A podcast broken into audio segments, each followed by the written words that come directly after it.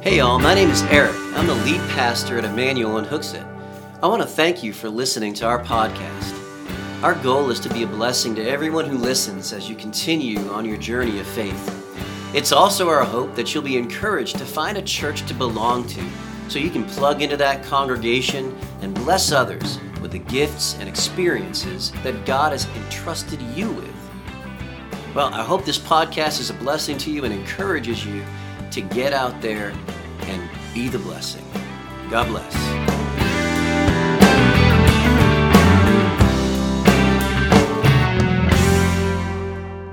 The enemy does not want this topic discussed, taught, preached upon, or challenged in our lives. I believe that bitterness is one of the, ironically, root causes of the anemia in churches and in Christian lives today. It's a, it's a disease that often goes untreated. And the reason why in the slideshow it says uncovering bitter roots is because a lot of times it begins, well, all the time, it begins under the surface unbeknownst to you. And then it grows under the surface, and then the tree, it starts, starts budding up, it starts breaking the, breaking the soil. And you may or may not notice that. But gradually, as that tree grows up, other people start to notice. And as it develops branches and leaves, and we're going to look at this in some detail today, other people are corrupted by your bitterness. The Bible says they're defiled by your own personal bitterness. And I've spoken to people that they think they can keep their bitterness to themselves. I'm just not going to deal with this. Just, I was hurt. I'm not going to deal with it. But the problem is, you don't keep it to yourself. You don't keep it to yourself. You think you are, but you're not. And you are losing your godly influence on your surroundings, you're losing your influence on your children. In fact, not only are you losing your influence on your children, you're influencing them for evil. And often, the bitterness that's raging in your soul is birthed in theirs as well. And so it continues. We're going to look at that today bitterness. I hope that you'll buckle up for the ride. And so we already read the first two verses. Uh, oops. That is, here we go. Looking unto Jesus, the author and finisher of our faith. We're doing a study on Wednesday nights. You're welcome to come at 7 o'clock. We're doing a study on the life of Jesus. Last week, we went in depth on the deity of Christ, what the Bible says about him. This week, we're going to continue on and, and see some of the things that he said himself. And so I hope that you'll come. That's who Jesus is. Jesus is God in the flesh. He is all God, He is all man. And so we look to Jesus. He is the beginner, the originator of our faith, and He will complete our faith. For the joy that was set before Him, He, he endured the cross, despising the shame, and is set down at the right hand of the throne of God. For consider Him who endured such hostility of sinners against Himself, lest you become weary and discouraged in your soul. You've not yet resisted to bloodshed, striving against sin, and you've forgotten the exhortation that speaks to you as sons. My son, despise not the chastening of the Lord, nor be, nor be discouraged when you are rebuked by him. For whom the Lord loves, he chastens and scourges every son whom he receives. If you endure chastening, God deals with you as sons. For what son is there whom a father does not chasten? But if you are without chastening, of which all have become partakers, then you're Ill- illegitimate and not sons. Furthermore, we've had human fathers who corrected us and we paid them respect. Shall we not much more readily be in subjection to the Father of spirits and live? For they indeed for a few days chastened us as seemed best to them, but he for our profit, that we may be partakers of his holiness. That's a, that's an extreme important point. When you have legalistic teaching in your life and you've seen the bitterness come from that, for example, You should understand that God is not the angry boogeyman in heaven with a baseball bat and spikes sticking out of it, just waiting for you to screw up. But that when God does chasten us, and however He does it, what does it say here? He does it for what? Our profit, for our sake. Discipline is teaching, it's teaching us. I was just talking to our AV team about um, football practice. I know you just love to hear about it. And I was talking about that time where Coach Lee, my son was a, a middle school football player, and I used to coach him. And, and the uh, head of the program, Coach Lee, he was like an old, cranky old man. And all the kids loved him. They all loved him. And one day he decided that these kids needed a little extra discipline. And you're going to run some more sprints, and you're going to take take another lap. And they take another lap and they're just sweating and they're dying and they're st- and you know, you have them put their hands on their helmet because it opens up your rib cage, you breathe a little better because they're, they're just they're just gassed. And he asks the kids, and there were some really little ones there, and he's like, Why do you play football? And one of these adorable little kids, there's nothing cuter than like a third or fourth grade kid playing football. The giant helmet, and the shoulder pads, and they look like little bobblehead dolls. I remember Nate when he was in fourth grade. It's just adorable. And um, this little kid's like, because it's fun? And Lee says, Football is not fun. Football is life.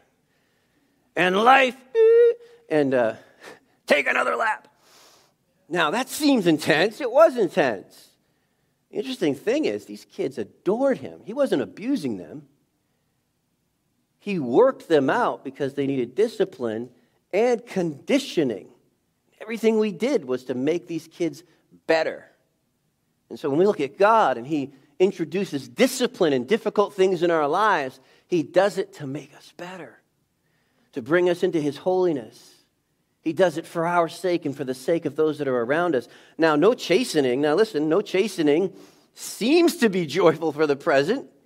You know, I can tell you when those kids are running around the field and they're gassed and they're sucking wind and they're throwing up on the side. I mean, that was one of my favorite things to have. Um, it's painful in the moment, nevertheless. Afterward, it yields the peaceable fruit of righteousness to those who have been, there's the word, trained by it.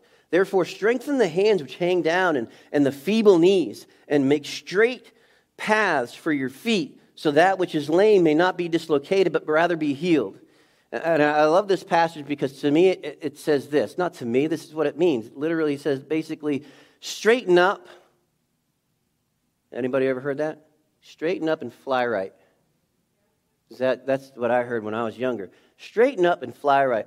Listen, strengthen your knees, suck it up, and get moving in the right direction. Stop whining about your discipline and allow it to do its job. Straighten up and fly right.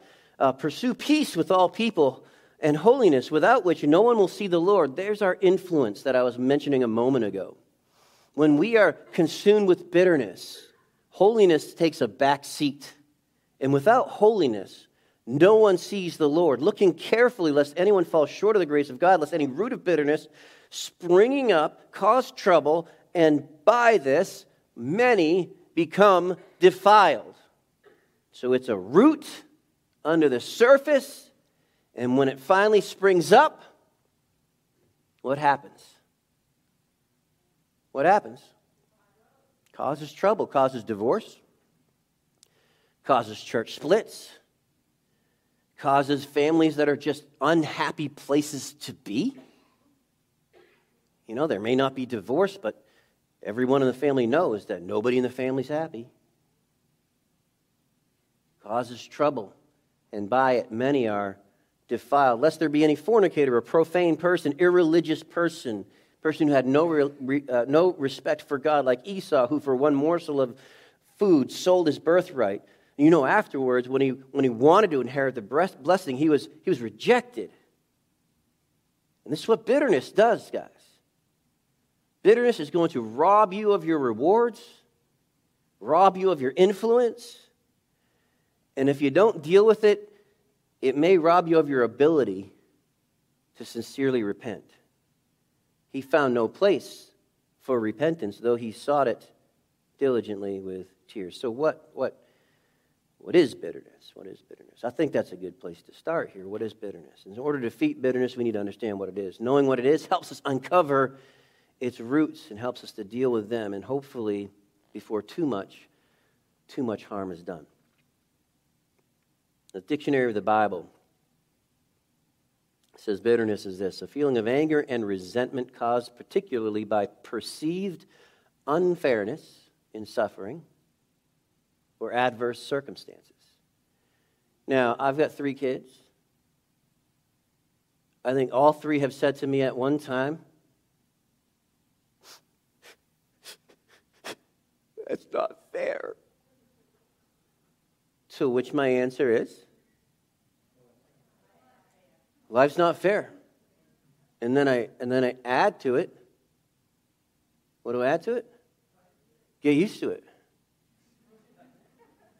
It's not fair. Get used to it. Otherwise, bitterness, cranky, depressed, down, everything you can think of that's negative, bitterness bubbles to the surface. Cambridge Dictionary bitterness Someone who is bitter is angry, unhappy because they cannot forget bad things that happened in the past. I feel very bitter about my childhood after all I went through. Or, or, or maybe she suffered terribly over the years, the opposite, but it hasn't made her bitter. Do you know anyone like that? Someone who suffered terribly over the years? Horrible things. Joni Eareckson, Tada comes to mind. She was a teenager dove into a pool and broke her neck, and she was paralyzed from the neck down for the rest of her life. That's pretty bad, wouldn't you say? Young teenage girl, neck down, quadriplegic. She decided to start painting using her teeth holding the brush. And She's a world famous painter, but she also started a ministry. And through the ministry, she blesses parents with disabled children, camps the whole family can go to resources and counseling resources and books by probably the dozen on helping people deal with grief and suffering and pain and heartache. And she doesn't appear to have become bitter. Now, is she a perfect person? Absolutely not. She's going about her life and, and she's, she's uh, a quadriplegic, but now she has chronic pain. Chronic pain. Probably arthritis in her neck and and so it's not bad enough that you have to break your fool neck and why didn't God save me from that? And, and now I have to live in this constant, chronic pain? How is that okay? Well, that was tough. And then a few years ago, she was diagnosed with breast cancer. Well, what, what, what's going on now? And did she have her moments? Of course she did. But has she become bitter? No. No. You, you don't have to let life's circumstances dictate to you how you react and respond. But so often we do. And we do it without even thinking, and it's a root. It's a root. It starts hidden. Bitterness is marked by intensity or severity, accompanied by severe pain or suffering, a bitter death, being relentlessly determined, uh, ex- exhibit intense animosity, harshful reproach, marked by cynicism and rancor. And do, do you know anyone like that? The cynic? Just go on Twitter. I'm, I'm having some fun. I'm being nice. But, but folks on both sides, you want to talk about bitterness right now? Rancor? Uh, we have intensely unpleasant, cold, and raw. Ever met someone like that? That's defining personality traits? Synonyms for bitterness, in case, in case we're not clear resentful, aggrieved, dissatisfied, disgruntled, discontented, grudge bearing, Whoa, Pastor, let's not go to grudge bearing. It's okay to listen, they did me wrong. It's okay for me to bear a grudge. If you want to ruin your life and the life of those around you. Is that, is that, does that make you feel better? One of the things I've heard people say is, um, well, I learned my lesson.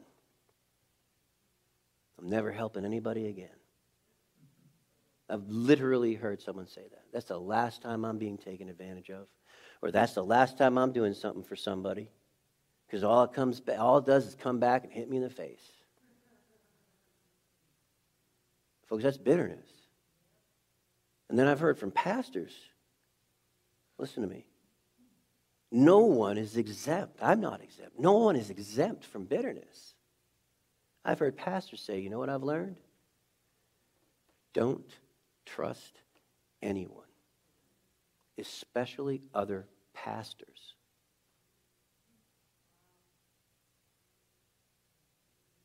There's some severe hurt there.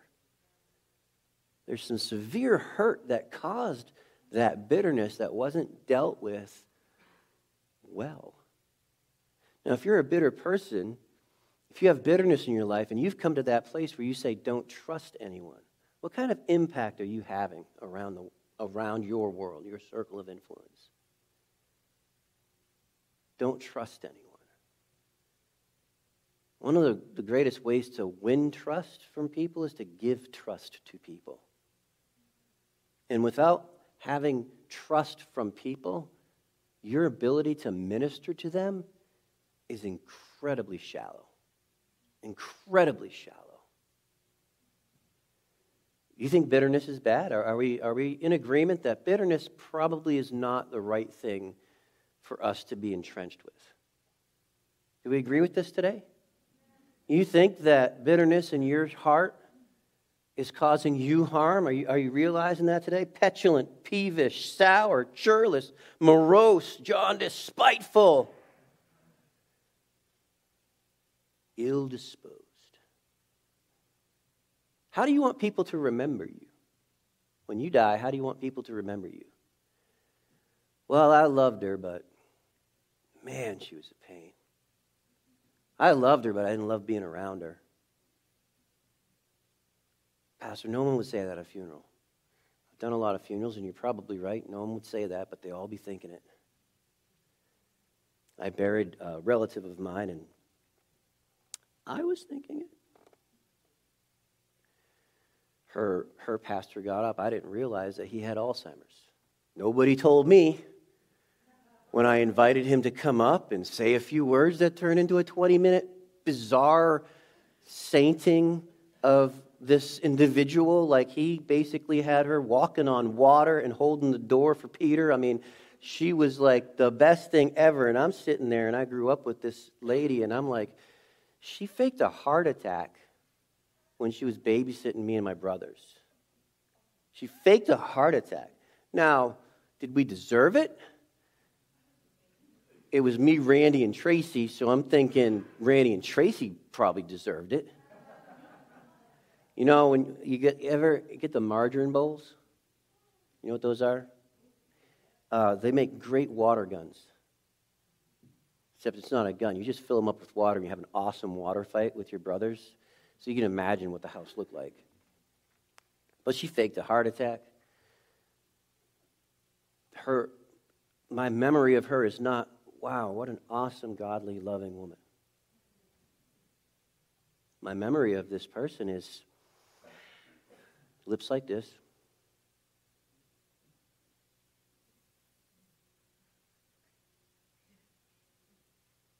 She drove us to see Red Dawn when I was a little kid.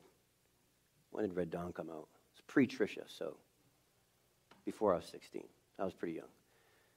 She was a legalistic, cranky old lady. All the way there, she's telling us we're going to the devil's den and Jesus is going to come back and you're going to be left there in the seat. She was wonderful. She was a wonderful, warm hearted woman. You don't think bitterness impacts other people? Do you know how many of my family visited her when she ended up in a nursing home? How often? You set yourself up, folks. You can point the finger at the people that aren't visiting you and that don't show affection to you, but very often the person to blame for that is you. It's gotten really quiet in here. I've been so excited about this series. I got to tell you, I'm like really amped for it.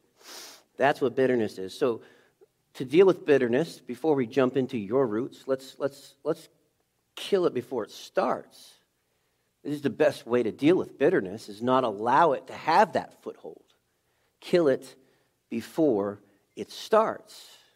This passage that we were just reading, it begins with an admonition to look to Jesus, right? He says, Look unto Jesus. He is the originator and the fulfiller of your faith, the author and finisher of your faith. He is the one that will give you the weapons necessary to defeat bitterness before it even gets a start.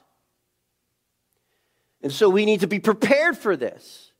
And so here it is. Guess what? You're going to be disappointed in me. You're going to be disappointed in your spouse. You're going to be disappointed in your kids. You're going to be disappointed with God. Pastor, that's, that's sacrilegious. I didn't say it was right to be disappointed with God, but the reality is, God is not a genie in a lamp that you rub and he pops out and says, What are your three wishes? He's, he's not going to do that. Oh, wrong one. Now you're told. Not going to happen. God is not a Santa Claus. And so you're going to be begging and pleading and praying, God, please heal my daughter, let her walk, let her run. And, and he's going to say, No. It's not in the plan, son. It's not in the plan. And I had some bitterness in my life to deal with over the years. It's not in the plan. You're going to pray for that job. You're going to pray for that promotion. And, and, and in God's highness, he sees, he sees the layout of everything, not only in your life, but in all lives. He sees how all of the lines connect, and we sit here and we think we know best. But we don't know that if he does this, this will happen. We don't know if he, if he does this down the road, this will happen. We don't know if, if he doesn't do this, that person may come to Christ, or if he, he holds back from this, this person may get right with God. We can't see the tapestry. We're just one thread. But he does. And we're disappointed by God. We're disappointed by God not answering our prayers the way we want them to be answered, or not preventing harm to us. And somehow we think we can see the whole thing. It's kind of like politicians. They take no consideration for the consequences of their actions. Red, blue, left, right, you name it, reactionary without thought is often the way it happens. I see it all the time. If one person says yellow, the other person says black. They don't even consider the other side's opinion. They won't even consider it. God forbid, listen, God forbid they consider it because that gives the other side a win. So, I digress. This passage tells us to stare intently at Jesus. It falls in line with Matthew's teaching uh, that I started the series with. If your eye is single, your eye will be full of light. That, that eye being single, meaning good, uh, fixed on God, having a single minded determination. My daughter Kirsten is a great example of that. I've been looking at her Facebook page every day for the last month, I think, and it says, My birthday is in 15 more days. My birthday is in 14 more days. My birthday is in 13 more days. And it's like every single day, my birthday. And I'm like, Yeah, I had no idea. We'll make sure we don't forget.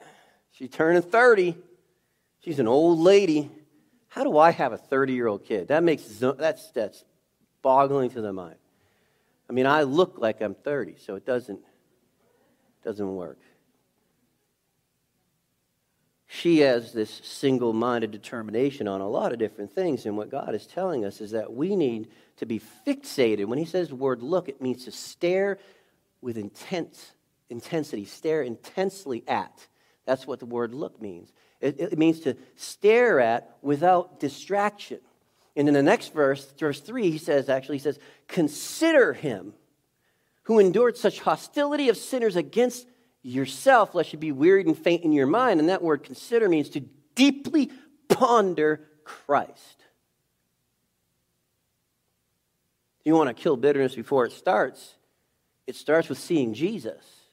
It starts with seeing Jesus. It starts looking at Jesus. The very best way to avoid bitterness is to fix your eyes on Jesus. Now, when we fix our eyes on Jesus, we learn some things. We learn some things. We begin to see how he dealt with disappointment, with hardship, with betrayal. Looking unto Jesus is one of the best ways to kill bitterness before it, before it starts. So, first of all, let's look at this.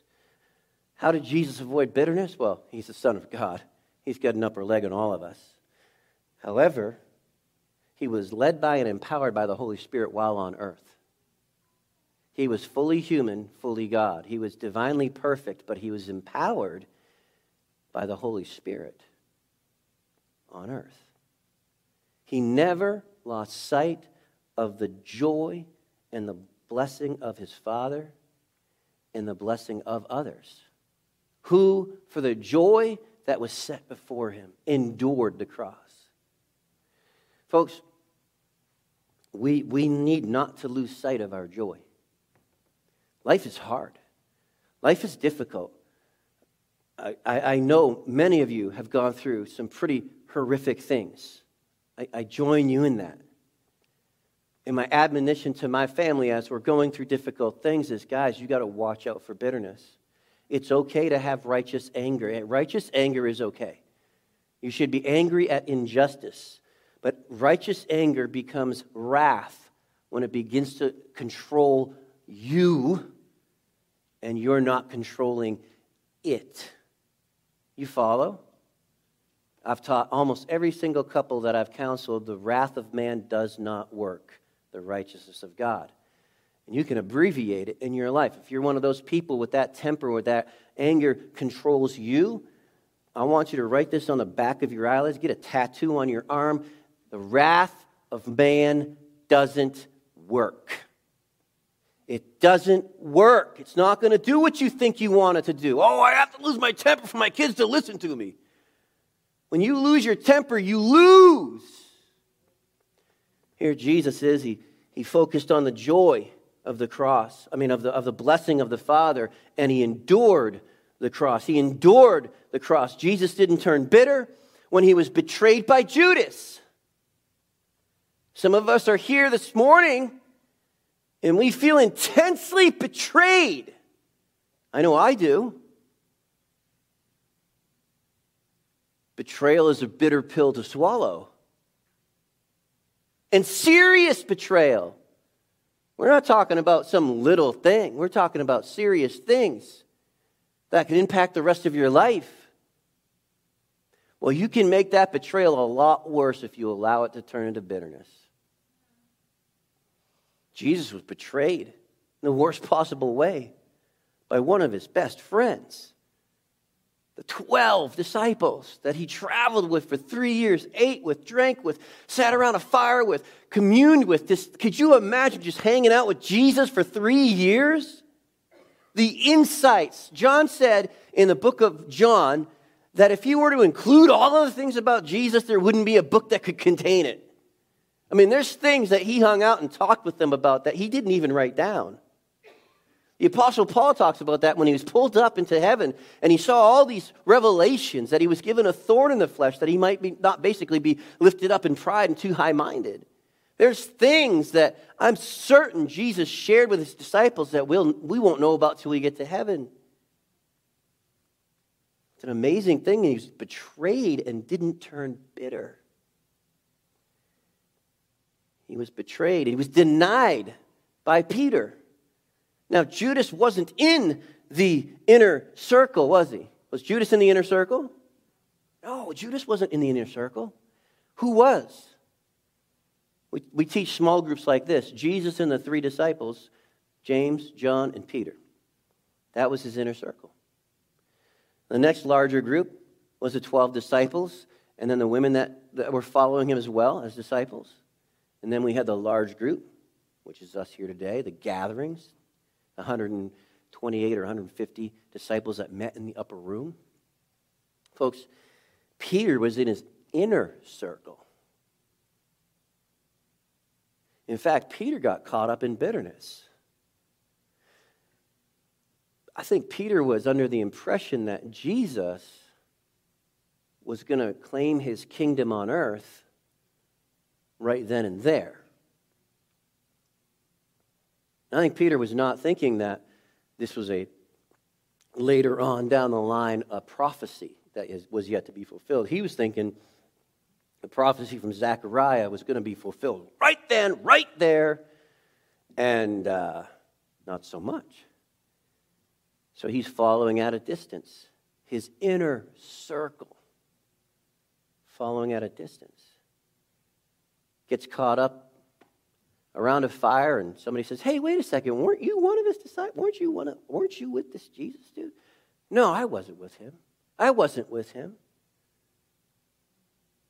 The bitterness was a root already, already developing. And if I had to make a guess, I would say that that root was planted when Jesus said, I'm going to Jerusalem. Because Jesus disappointed Peter. You remember? Some of you don't. Maybe you don't know the scriptures, but Jesus is going to go to Jerusalem where he's wanted, and there's a death sentence on his head. And he's like, Yeah, I'm going to Jerusalem. Now, Peter thought he's being a good friend. Over my dead body, are you going to Jerusalem? It's not going to happen. What are you thinking? Are you out of your mind? He's talking to a guy that raised people from the dead, walked on water, and fed 12,000 people, miraculously healed lepers and blind men and cripples. And he's like, You're not, oh, you're not going there. And then Jesus looked at him and through him and saw Satan powering Peter's uh, commentary and said, Satan, get thee behind me. And he looked at Peter, You value the things of men more than you value the things of God. I'm willing to I want to say bet, that is the moment when that seed of bitterness was planted, when he was disappointed in God. And it carried out to the point where he denied he knew him. He denied he knew him. And then he spoke in uh, that rough old fisherman language that he used to use. I don't know the man. Now, why do I suspect he was bitter? Because the Bible says he went away and wept bitterly. Peter went away and wept bitterly. His eye wasn't fixed on Jesus, his eye was fixed on his own disappointment. His eye was fixed on not getting his way. His eye was fixed on, on Jesus not living up to his expectation. It wasn't fixed on the true Christ. Jesus endured because of the joy that was set before him. Now, did Jesus enjoy the cross? What does the Bible say? Because that's what we're all about here. It says he what? He endured the cross. He didn't enjoy the cross. He didn't enjoy being falsely accused, but he took it for our sake. He, he, he didn't enjoy the physical pain, but he took it for our sake. He didn't enjoy the spiritual pain, but he did it for our sake. And if you're here this morning, can I tell you, Jesus did it for your sake, for your sin. From the moment you were born to the moment you'll die, when Jesus hung on that cross, he was paying the price for your sin. The penalty for your sin was on him on the cross. That was the joy, by the way. The joy was knowing that we would be the prodigy of his suffering. The joy was knowing that people were going to be redeemed, bought back to God, restored to their original state. When God created the Garden of Eden, it was perfect and it was beautiful and it was amazing. And that was all lost. And then Jesus came and said, I want to give it back to you. I will pay the penalty for your sin so that you can be restored to fellowship with my Father, which knowing the Father is eternal life. He endured the cross for the joy that was set before him. When Jesus endured the shame and pain, what did it look like? It was more than digging in it, it was more than digging in and toughing it, toughing it out.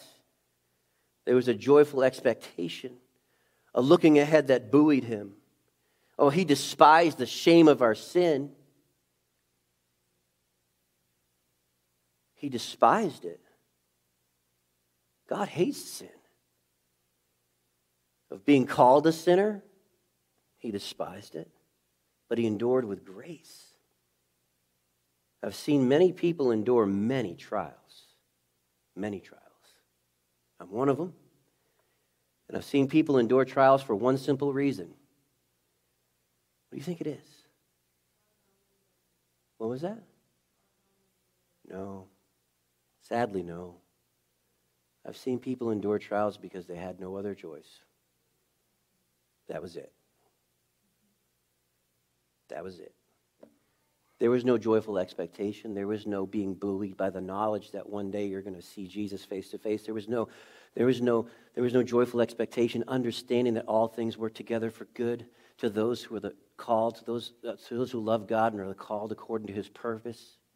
It was just simply this what else am I going to do? What am I going to do? Can't fix it, can't control it, fatalistic, bitter bitter. When Jesus hung on the cross, it wasn't because, what else am I going to do? Let's be honest. If Jesus wanted to get down off the cross,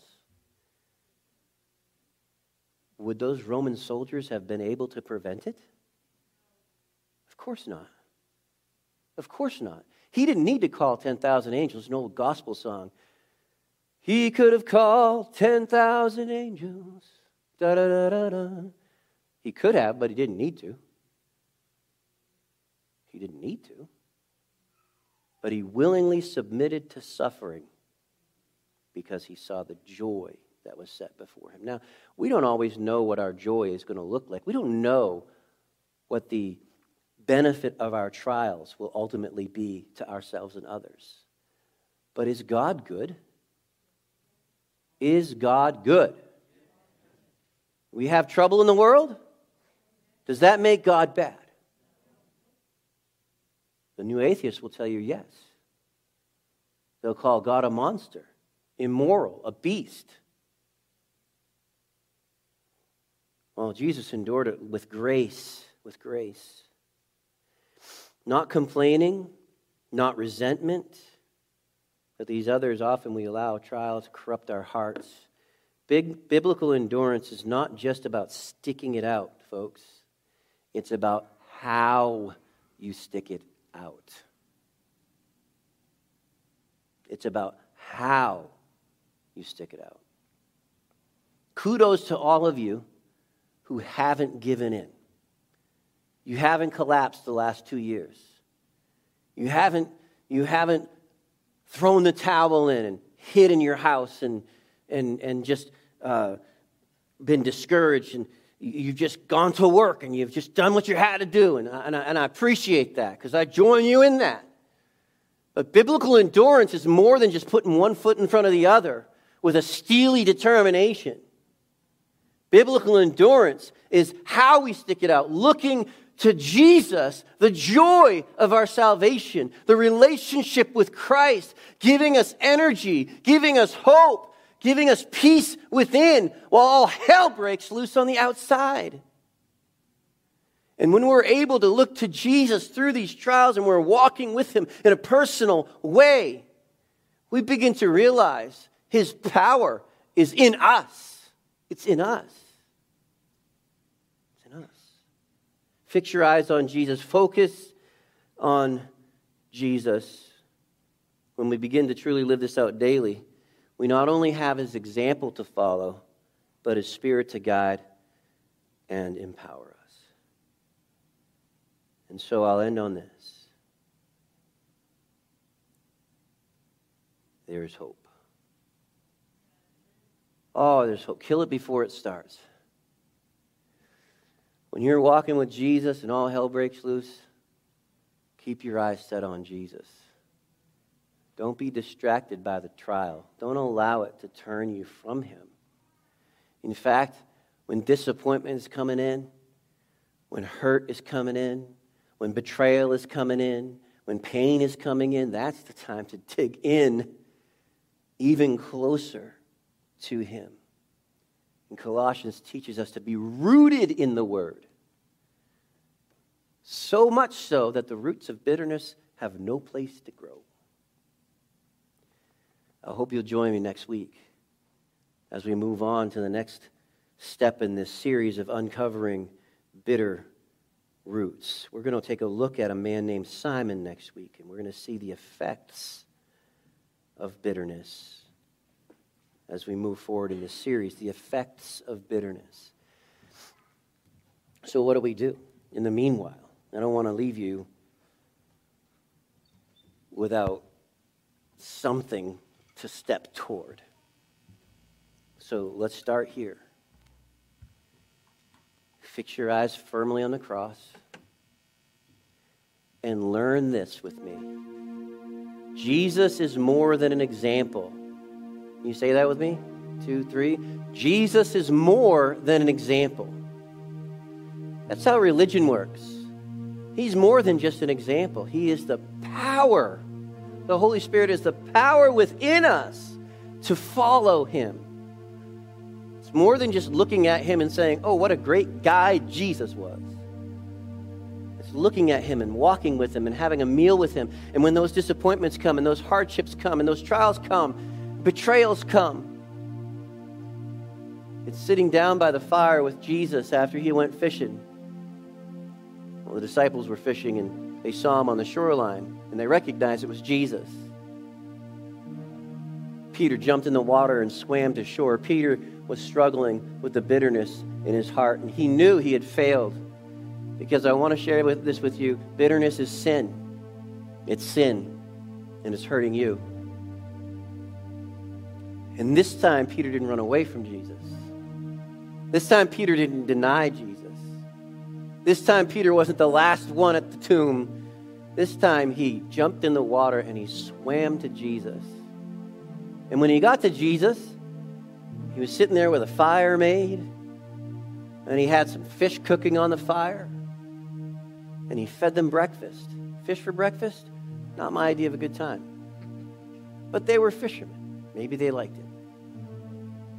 He cooked some breakfast for them. They sat around the fire, I imagine, like they used to in the old days, before the crucifixion. And he spoke with them and he shared with them, and then he took Peter aside. Hey, Peter, come here. Let's go for a walk. Let's go for a walk. Peter, I know what you did. Son, I know, I know what you did. I know that what I did disappointed you. And you allowed the things of men to dominate your mind and you lost sight of me. But I want you to know, Peter, that forgiveness is available, hope is available to you. Do you love me, Peter? You love me? Even though I didn't do things that you were hoping I would do, I haven't set up my kingdom, do you love me, Peter? In that moment, those bitter roots were being dug up ripped out of the soil. He said, I love you, Lord. You know I do. How many times did Peter deny Christ? Three. How many times did Jesus ask him if he loved him? Three. Three. It's a completion. He wanted Peter to make sure that he understood. He wanted to make, he wanted to make sure Peter understood. I forgive everything. I forgive it all and you're not useless and you're not, wor- you're not worthless. In fact, I want you to feed my sheep. I want you to take care of those, those sheep that are the most important thing to me my treasure, my church. Folks, begin here, looking to Jesus. Begin by confessing anything in your heart that, that He reveals to you in the next few weeks, we'll learn some more about digging up some roots that are pesky, that are really hidden. And hopefully, God will use that to empower you for His service, for His glory, and empower this church to go on into the next decade as we shed the shackles of resentment, bitterness, and disappointment. And we embrace the suffering, whatever it may be, with joy, looking toward Jesus. Hey, all, thanks for listening to this podcast. If you'd like to know more, please go to our website, emmanuelhooksett.com, where you'll find helpful links and resources, and where you can contact us directly. That web address again is emmanuelhooksett.com. Bless God, get out there, and be the blessing.